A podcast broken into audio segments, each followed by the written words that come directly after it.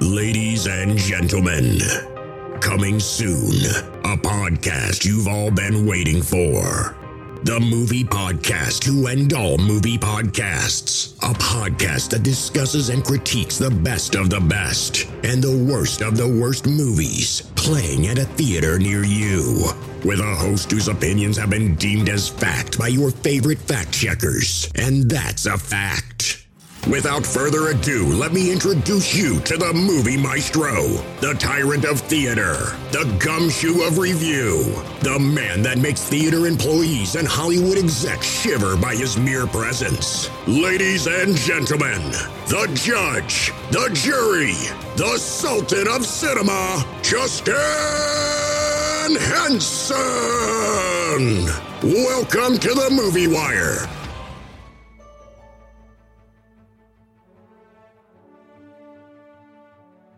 Hello, everyone. My name is Nick. I'm the host of Nikolai's Kitchen, and I'm also the host of the annual live stream for the Cure. Live Stream for the Cure is a charity event where we raise money with content creators and podcast partners from around the world for the Cancer Research Institute, a wonderful nonprofit researching cancer immunotherapy, training the body's immune system to fight all forms of cancer. This is a mission and a future that I truly believe in and myself and my team worked tirelessly over the past five years to raise over $50,000 for this cause. This year, we're aiming for our biggest single goal to date of $20,000, and we cannot do it without your help. Please join us for the event May 19th through the 21st, starting at 9 a.m. Eastern, for 45 hours of content from people all over the world. Together, we can bring hope for a future immune to cancer. The more eyes we reach, the more dollars we raise. Please help us in making this goal a reality. Together, we can make a difference. Welcome to this special edition of the Movie Wire. I am your host, Justin Henson, and welcome to the show. We got a very special episode midweek. This midweek episode, we will be reviewing three Oscar nominated films, including Licorice Pizza, nominated for three Academy Awards. Will Smith's King Richard, nominated for five Academy Awards. And finally, Dune, nominated for a whopping 10 Academy Awards, all of which are nominated for Best Picture. Want to hear my review? Let's get right into it.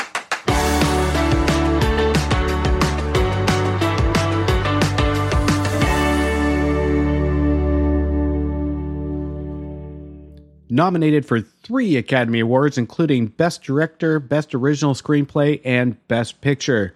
Licorice Pizza is directed by Paul Thomas Anderson, who is known for his Oscar nominated films and winners Boogie Nights, There Will Be Blood, and Golden Globe nominated Punch Drunk Love. Paul Anderson has uh, been a wizard with original material that he has also written. Anderson is obviously a very talented writer. In a time of requels, sequels, and remakes, he is a very brilliant man to have in Hollywood, especially with his award winning resume. I have loved a lot of his work. This, I have to say, was not one of my favorites of his previous films. The movie is about Elena Kane, played by Elena Haim, and Gary Valentine, played by Cooper Hoffman. It follows these two characters growing up and falling in love in the San Fernando Valley in 1973. There is definitely a lot of nostalgic feels to this movie for those of you that grew up in the 70s. The movie plays it very subtle and plays it very cool, a little too cool, on its intentions of where it's going to go and what kind of movie it wants to be. The movie likes to leave a lot to the audience assumption. I did have to watch this movie a couple times to pick up on some of the things I asked myself during the viewing of the movie the first time.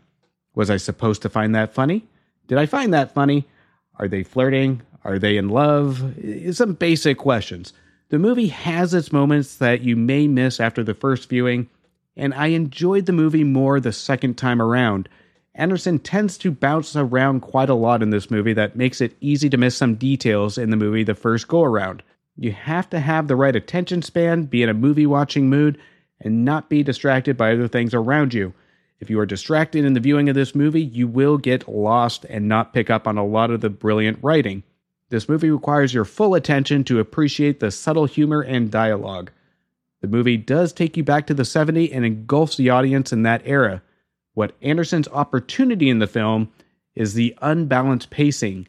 When making a movie about romance and the love and the chemistry, of course, is the most important. When Elena and Cooper are on the screen together, it's a hit or miss when it comes to the chemistry. The best scenes of the movie involves the two with Bradley Cooper. Bradley Cooper, who plays a Hollywood big shot that just so happens to be dating Barbra Streisand, who doesn't appear in the movie, is just hinted at. This is Bradley Cooper at his best and helps support the chemistry between Elena and Cooper. Again, when the two are together, they're just kind of meh. The chemistry just doesn't get us to care too much if the two end up together. The funniest part of this movie came from John Michael Higgins, who owns a Japanese restaurant that doesn't speak Japanese. And I won't give anything away, but that's all I'll say. There's a problem when making a movie about two people falling in love. Elena and Cooper in no way are bad in this movie. When the two are in individual scenes, they are outstanding, which tells me, I hate to say it, that Anderson's writing didn't help support the chemistry or growth of these two characters, which I will be completely surprised if this gets an Oscar for Best Original Screenplay. The movie has a lot of awkward moments that will give you a chuckle, but if you're wondering while watching if you should be chuckling, the movie isn't bad by any means. It has its moments that it shines, but suffers from an unbalanced pacing and chemistry that is lacking from the two main characters that we're supposed to be rooting for. By the final moments of the movie until the credits roll, I shrugged and said, Who cares? The movie has style and very subtle humor and some good individual performances, but it loses when it comes to balancing and dialogue to help support the cast. For some of you that don't know, Licorice Pizza is slang for a vinyl record and was also a record store in the 70s and 80s. This movie is filled with a lot of great A-list actors. John C. Reilly, as uh, you might catch in the background, as Mr. Munster. And you have a lot of cool cameos like that that kind of shine through that just keeps you engaged in the movie. But this is a type of movie that shouldn't rely on some cool cameos in it to keep the movie tugging along. That's where the movie kind of loses my interest. This movie has huge potential in the originality of the entire film, but it loses interest because of the dialogue falls flat. The dialogue should be pushing the two characters to evolve and make the audience care more about it, but unfortunately, it never evolves into a relationship that we care about. These two main characters do have an amazing talent, but they need to work on chemistry and they need dialogue to help support that. So I will give Licorice Pizza final judgment on Licorice Pizza. I give it two and a half stars. Little disappointing in Anderson's uh, writing on this one. It's not at his best, but it's definitely not a horrible movie. Check it out on streaming. It's available now.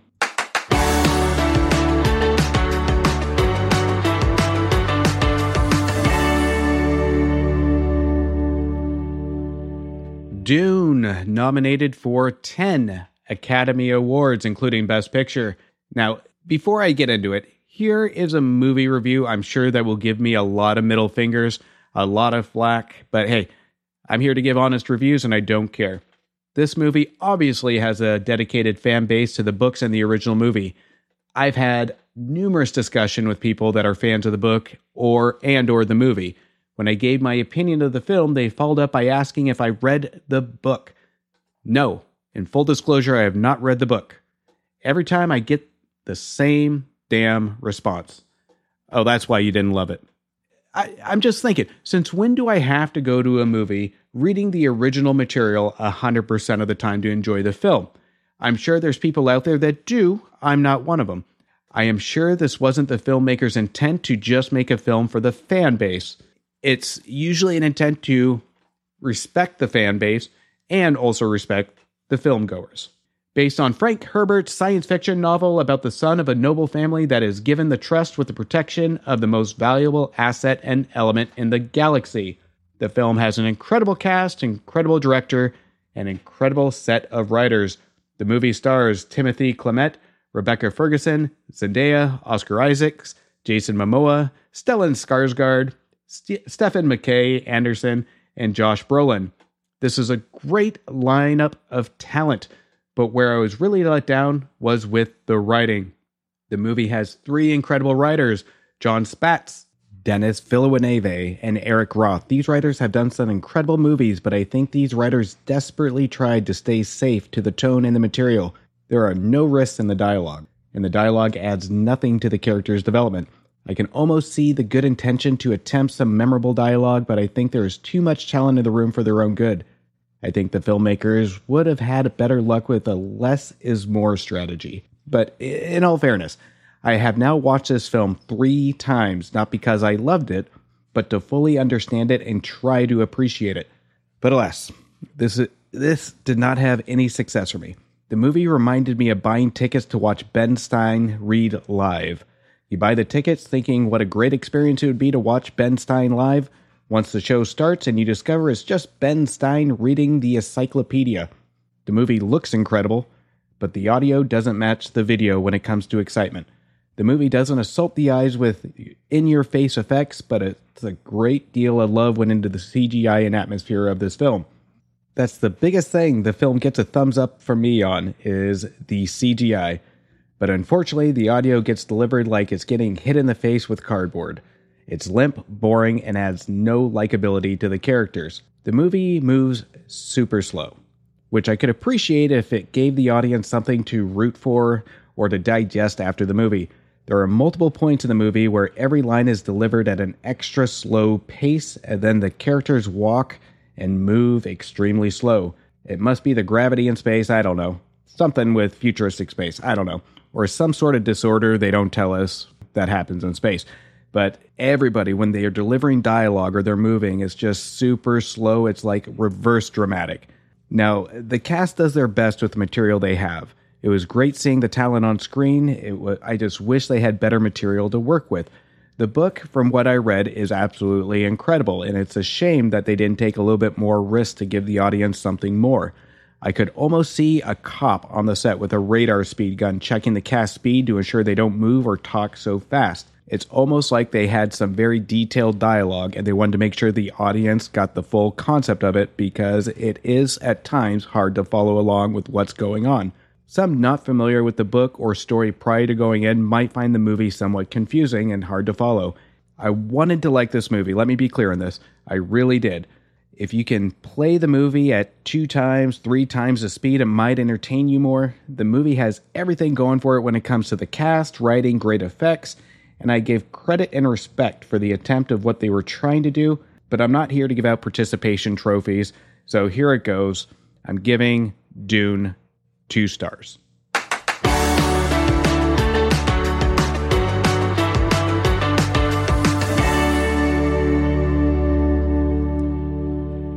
And finally, nominated for five Academy Awards, including Best Actor, Best Supporting Actress, Best Original Screenplay, and Best Film Editing, and of course, Best Picture. King Richard is based on a true story about Richard Williams, a father of five girls with a 78 page plan and future plans for his daughters focused on Serena Williams and Venus Williams, the world famous tennis players. Richard trains Venus and Serena on a tennis court in Compton, California, Richard pushes his daughters to train for success to ensure they don't end up on the streets of Compton and make something of themselves not only in the sport, but in the mind. This movie doesn't focus on the two famous tennis players, specifically Venus and Serena, but they focus on a family that works together against numerous struggles to ensure that the family not only survives the challenges of life, but they do it in a moral and just way. The movie is directed by up and coming Reinaldo Marcus Green and written by the up and coming Zach Baylin, who is set to write the upcoming Creed 3 for a first time big film for the writer and the director, and Will Smith's dedication to win an Oscar. The filmmakers had their work cut out for them. Before the movie came out, the real Venus and Serena Williams required that they screen the film before it was released. As Will Smith described, they were in tears and they loved it. Smith has done some great work when it comes to playing the main character in biopics such as Ali, Concussion, and The Pursuit of Happiness. It is very hard not to compare his performances in this one to the other characters he's played in the biopics.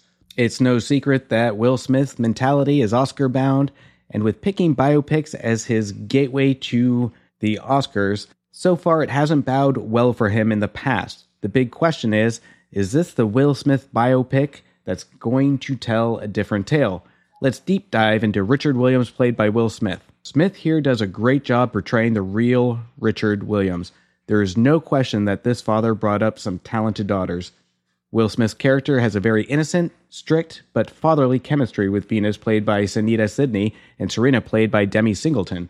You fall in love with the relationship that they have, which helps support Smith's performance. There are points in the film that I wish Smith's performance would have gone further. One of my favorite performances of Will Smith is The Pursuit of Happiness. Here, uh, we see uh, Smith show his vulnerability. This was one thing that could have been demonstrated his, ra- his range is having Smith show some vulnerability in this film. Having the pressure of raising five girls in Compton, I don't care how strong of a father man you are, the stresses wears on fathers as well.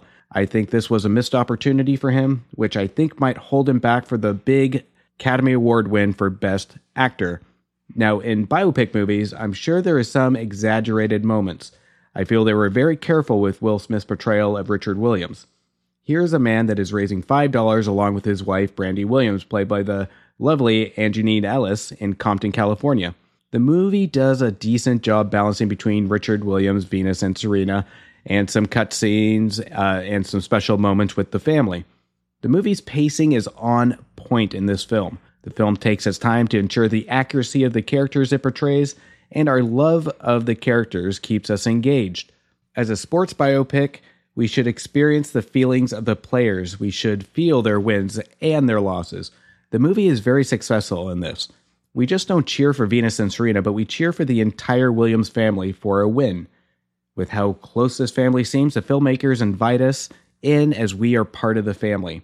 After watching a film like this, it makes us want to be a better human, a better parent, and encourages us to just do better. It will make us question ourselves if we are pushing ourselves to do better and ask ourselves, can we do better? In the words of Richard Williams, we can do better. This film is a good film, but it's not a perfect film. In terms of misses, the performances range and struggles are limited in this film. I wanted to see a little bit more focus on the struggle of Richard and Betty Williams so we can see and relate more to them. I wanted to see a more human side to them other than just dedication to their children. I wanted to see the real struggles of the parents, what what it's like to try and uh, train two all-star tennis players while balancing the relationship with the other daughters. That was the biggest missed opportunity in this. I know that Venus and Serena are the biggest points of this movie, but it takes a family to raise a family. It's not just the parents, but I really wanted to see what the real life struggles are. Was there jealousy in the family? Uh, at what point did uh, Betty and Richard uh, struggle? There's got to be some real life struggles there, other than just competition. It seems like something small, but when you have a character biopic driven by characters, it is one of the most important things to give the audience. But nevertheless, this movie is an important movie to have for families to watch this movie does a pretty good job. If I had to compare it to Will Smith's old work, Pursuit of Happiness is one of my favorite movies of Will Smith when it comes to his biopics. And I think he does a good job, and it's almost like he's picking and choosing what kind of character he wants to play in his biopic movies. It is okay to show some vulnerability to some characters and some strength. That is the key to success. I know there is a lot of awards going out for uh, King Richard right now, and rightfully so. But when it comes to the Academy Awards, I think a couple of those pieces to show his range is really going to be a miss for him this year. But stay tuned for my Oscar special next week, and I'll go more into detail on that. But I am giving King Richard a solid three stars. It is a good film and a great film to watch with your families. King Richard is available on all streaming services right now. Check it out before the Oscars come at the end of the month.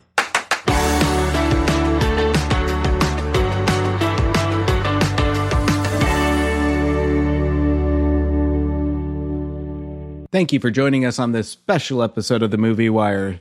We will be back again on Monday to review the last two Best Picture nominated films, Drive My Car and Belfast. I will also be reviewing the Disney Plus exclusive, the remake of a remake of a remake, cheaper by the dozen, available on Disney Plus now. Up until then, support your local movie theaters and thank you for listening. We will see you on Monday. A verdict has been made on this episode of The Movie Wire by your host, Justin Henson. He thanks you for listening to the show. You can follow Justin on Instagram and Twitter at Movie Wire Show or visit his website, www.themoviewire.com. Oh, and don't forget to leave a review on Apple Podcast and Spotify. I'm sure he'd love to hear from you. Until next time, we will see you at the movies.